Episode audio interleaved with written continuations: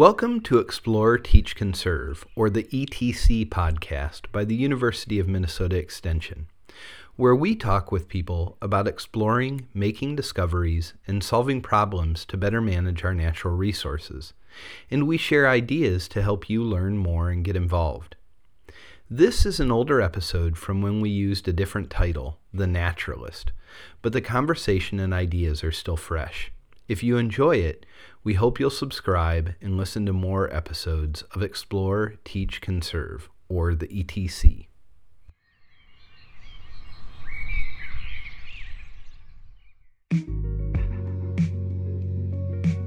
Hi, I'm Santiago from U of M Extension, and this is The Naturalist, a podcast that aims to explore the various topics within the world of Minnesota natural resources, all while trying to capture great stories and talk to people about the environment. On this episode of The Naturalist, Extension educators Andrea Strauss and Angela Gupta discuss factors involved with engaging and retaining volunteers. Andrea and Angela touch on topics such as recruitment, recognition, risk management, and volunteer motivation. If you work with volunteers, this is the episode for you. If you volunteer frequently and ever wonder what makes a volunteering event so successful, you may find this conversation very interesting. Engaging volunteers in your invasive species project is a great opportunity to build community, generate advocates for your site or your program, to create educated and engaged citizens who may ultimately take initiative to do so much more work than you could do on your own. So, here are a few tips for understanding and making the most of volunteers. The first thing to do is to know what you need for volunteers. There are different ways you can organize your events. Do you want one big giant work day? Uh, or maybe you need a few helpers every Saturday all year long. Uh, another decision you should make is what types of tasks will you ask volunteers to do? Will there be tasks appropriate for kids, for adults, for people with mobility limitations, or people who just want a good physical workout? Have a variety of tasks, something for everyone. So, do you really want my kids there? Because it can take a lot of time to manage them and to direct them and to instruct them. How useful is that? Having kids along is great, it's fun, and of course, it's always good to engage kids with being problem solvers for a future. So the thing is, though, you, the kids need a little extra management. I think of it when I bring kids along that I am not the worker, that I am shaping the work of my kids. And so I help make sure they're doing it right. I help make sure their energy is where it should be. I help make sure they're on task. And they usually have a good time for 15 minutes, a half an hour, and that's great. And then uh, I let them go play in the woods, and then I continue with the other work that I need to do. When planning a work event, there are a lot of things to consider. But one of the bigger things that comes up early in the process is recruitment. Here's what Andrea had to say about that. My advice is to start with some pre existing groups you can invite individuals and have them register however you want, but if you invite a group, you've made one ask and you get a whole bunch of help in return. Think about what are the service clubs in your community, maybe a scout troop, uh, maybe an Audubon group or other special interest groups. A lot of times there are corporate groups who want to do volunteer service. Um, athletic teams are often looking for a good workout. Uh, they can haul buckthorn better than anybody. So, uh, but think about again inviting groups to help. When you're inviting volunteers to come and help, think about what motivates people to do anything in the world. And the research says that people are motivated by a drive to achieve, to affiliate, and to have power in the world. So we can issue our invitations to invasive species events appealing to those desires that people have. When people are motivated to achieve something, that means they want to learn something. They want to make a difference. They want to know that they have finished something. They want to have some recognition. So you could invite them by saying, Come learn about invasive species, or come help clear the invaders out of the forest, or get your service hours even. Um, you might submit a photo to the newspaper. You might put a post on your social media, provide name tags. These are things people know that it mattered that they uh, showed up, that they're making a difference. People also want to feel that they are part of something. This is a drive to affiliate. They want to be part of something larger. They want to be associated with an organization or a place that they like and respect. They want to be with people who are like them. You might have invitations to an event that say things like, join us, or, you know, our master gardener group will be at this place on this day, or be an eco hero. Uh, you might, again, this is part of asking those whole groups to participate because then they're part of their group and they kind of don't care what they're doing as long as they're with their group and their team or their friends and having fun. Um, also, making a personal connection is so special and valuable. People want to know that you know who they are, that it makes sense that they bothered to come uh, on any given day. Make that personal connection, that'll be really valuable to people. A third universal motivator is a need for power, a desire to have power in the world. And as a event leader, you can help your participants see how they have made a difference, showing them before and after pictures, asking for their input, uh, helping them to influence others, um, showing how their participation really transmits their values in the world, helps them to see that they were glad they came to your event. So you might advertise for people to come to your event by saying, you know, come be part of the solution, or bring your friends and family, or you know, leave a forest legacy, whatever it may be that helps people see that, that their coming made a difference in the world. So some of the things that I've heard volunteers say after they've done a leading, uh, they've led an event, is that they can't get the volunteers to come back. So what's your advice about retaining those volunteers once you've gotten them in the door, and train them, engage them, and so they come back again? Volunteers sometimes are thought of as free labor, but they do require some care and attention. So again, helping volunteers to see that they are affiliating with your organization. They're part of you. They're behind the scenes. They are one of you. Maybe you gave them a name tag again that helps them to fulfill that need, that desire for affiliation. Helping them to feel that they've accomplished something. Again, showing them we started here, now we finished here. Simply pointing those things out. You achieved something today will make them feel that satisfaction that they're glad they came. And again, making them feel that they have power. That showing up here shows that you are invested in healthy native ecosystems.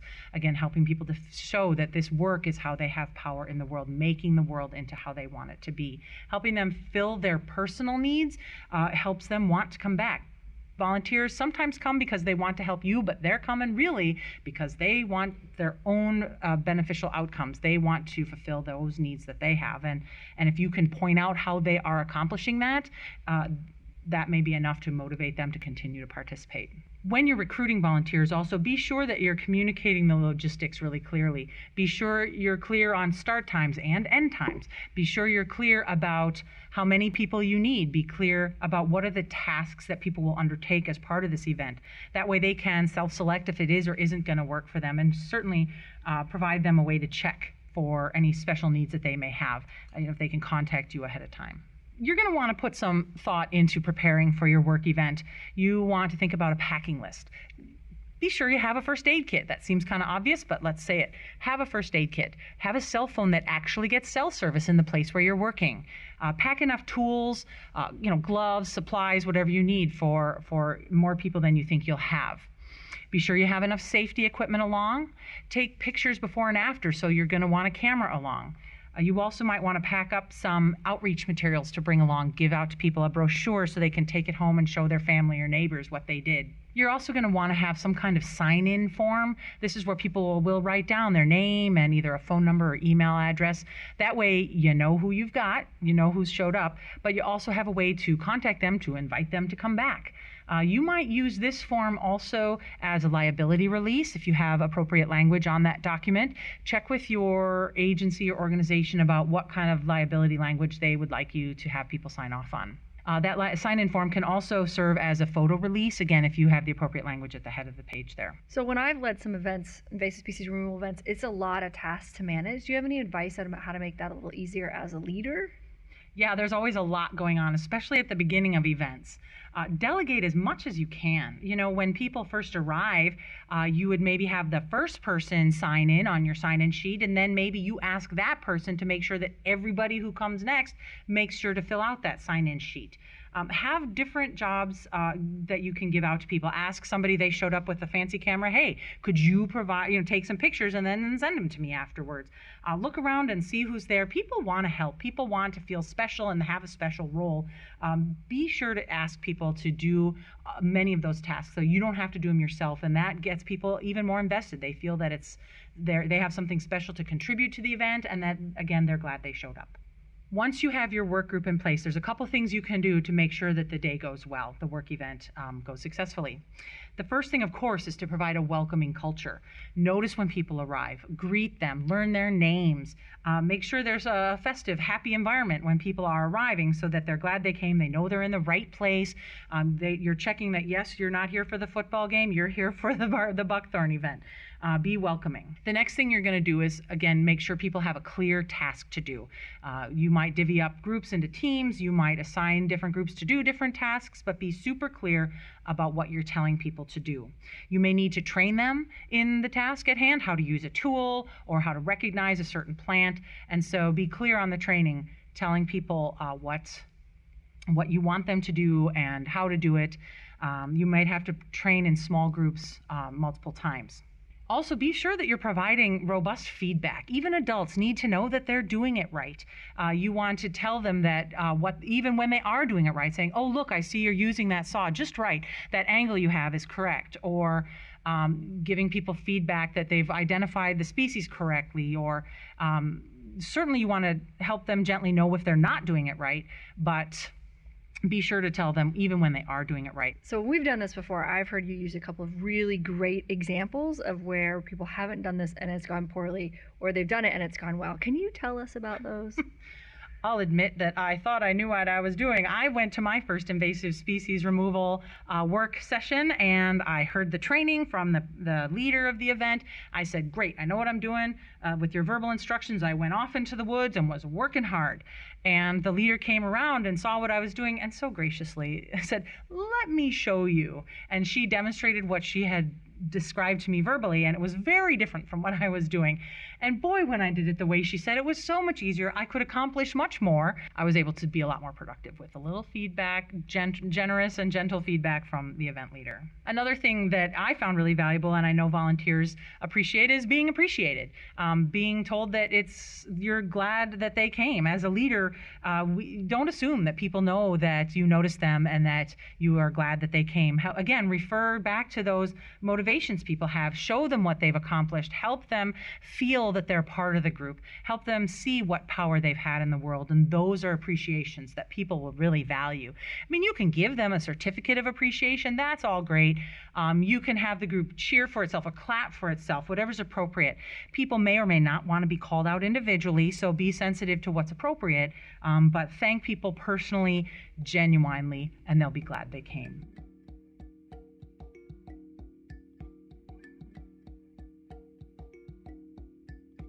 We'll be right back with this conversation, but first, a quick word from Extension. Did you know that Extension provides training and learning to hundreds of Minnesotans every year? Learn more about natural resource topics and all that Extension has to offer in your community by visiting the website at extension.umn.edu. Extension workshops and classes teach everything from growing vegetables to canning to getting your kids to eat the vegetables. Here's a fun fact there's a county extension office in all 87 counties in Minnesota. Now you know. Welcome back. We've been listening to a conversation between extension educators Angela Gupta and Andrea Strauss about engaging volunteers, recruiting volunteers, and keeping volunteers on board for stewardship projects. Hopefully, your project will go off without a hitch. However, it's important to think about the possible risks and hazards involved with your project ahead of time. Andrea sheds some light on how to cover your bases and how to make sure your volunteers are safe. Risk management is a big thing you're going to want to think about ahead of time and during the event. First of all, keep in mind who owns the liability for this event, for whom are the volunteers volunteering it may be for the whoever owns the property that you're working on it may be for the agency or the organization um, but be sure to check in with that entity to see uh, if they again need a liability release of some sort um, or if they're if they know that they're owning the liability for that work event. But as you think ahead to what kind of dangers your, your participants may encounter think in three categories. Think about uh, what dangers people might uh, encounter uh, from people or themselves, their own attributes or the attributes of others in the group, what equipment dangers they may encounter, and what environmental dangers they may encounter. So, uh, the human uh, dangers they may encounter in terms of fears or inexperience or um, not taking the event seriously. Um, those like spraining your ankle are, are again human generated dangers. You may want to think also about what kind of equipment dangers people might encounter. Do they know how to use the tools? Are the tools dangerous? Um, could they clunk themselves in the head if they hold it wrong? Um, think ahead to how the equipment could pose a danger. Also, think about what environmental hazards might people encounter, whether it's poison ivy or ticks or bees or a thunderstorm. Again, think ahead to what might happen. And when you consider all those potential hazards, think about what can you do to prevent mishaps. Maybe you might tell people there are bees in the area, or this is a heavy tick season, tuck your socks into your pants. Uh, this is not a time to make people feel afraid of being out there, but a few cautions. People, do not carry the lopper on your shoulders, then you could clunk yourself. People carry the tool like thus and so, and you're going to demonstrate that so that people are safe with the equipment. Um, you're going to be really clear ahead of time about what tasks are underway so that people can self select whether they are suitable for the, the task of the day. So, again, a little thought in advance can help you prevent mishaps and anticipate what dangers may occur so that you can prevent them and be ready for them if they do happen. So, Andrea, I heard you talk of a situation in which didn't go very well. And so I'm wondering if you could tell us a little bit about that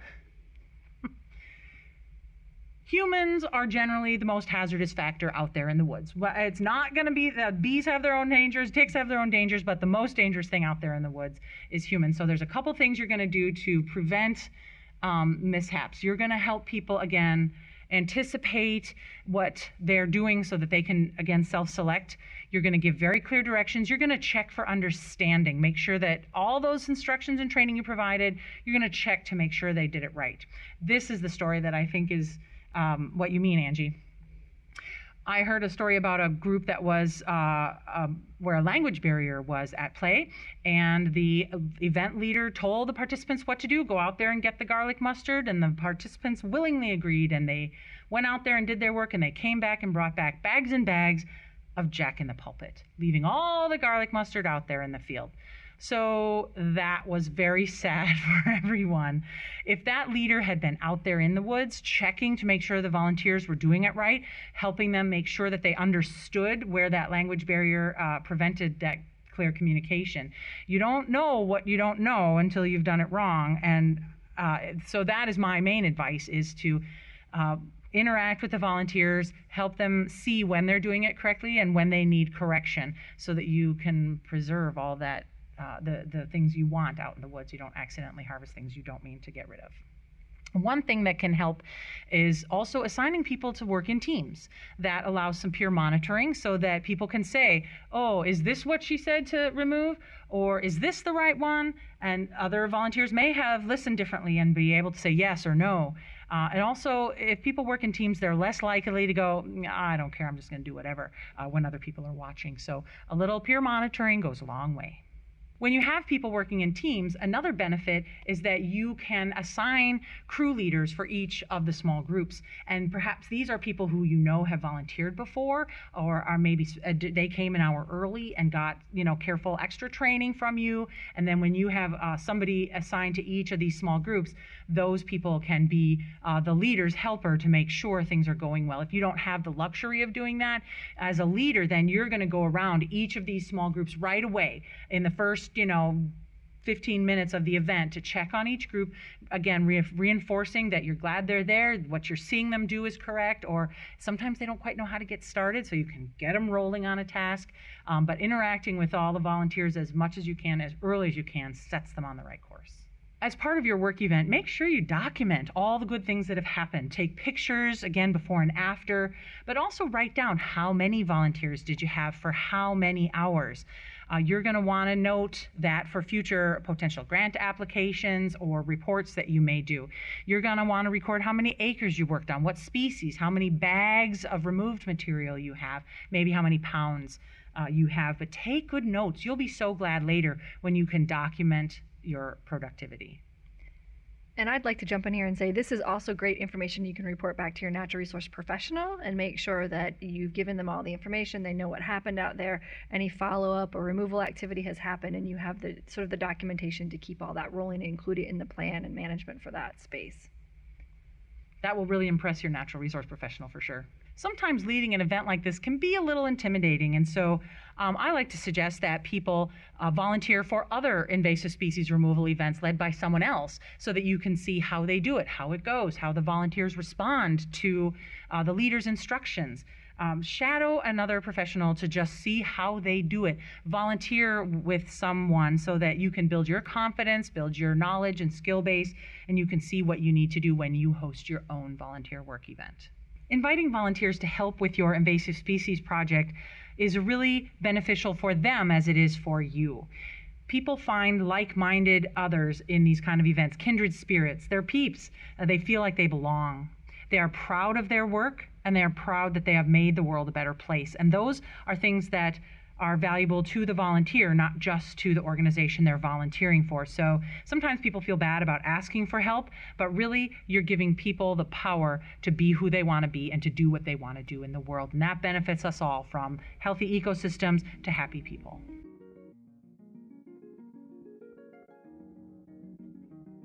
You've been listening to a conversation between Extension educators Andrea Strauss and Angela Gupta on volunteer engagement. Hopefully, you learned a thing or two about what makes for a successful volunteering experience. I'm Santiago Pelaez, and you've been listening to The Naturalist. If you have any questions about the podcast, you can reach me at pelae018 at umn.edu. Intro and outro music for this show is by Twin Musicom. The Naturalist is a University of Minnesota Extension project. This episode is funded by the Renewable Resources Extension Act, RREA for short. Thank you for listening and have an amazing day.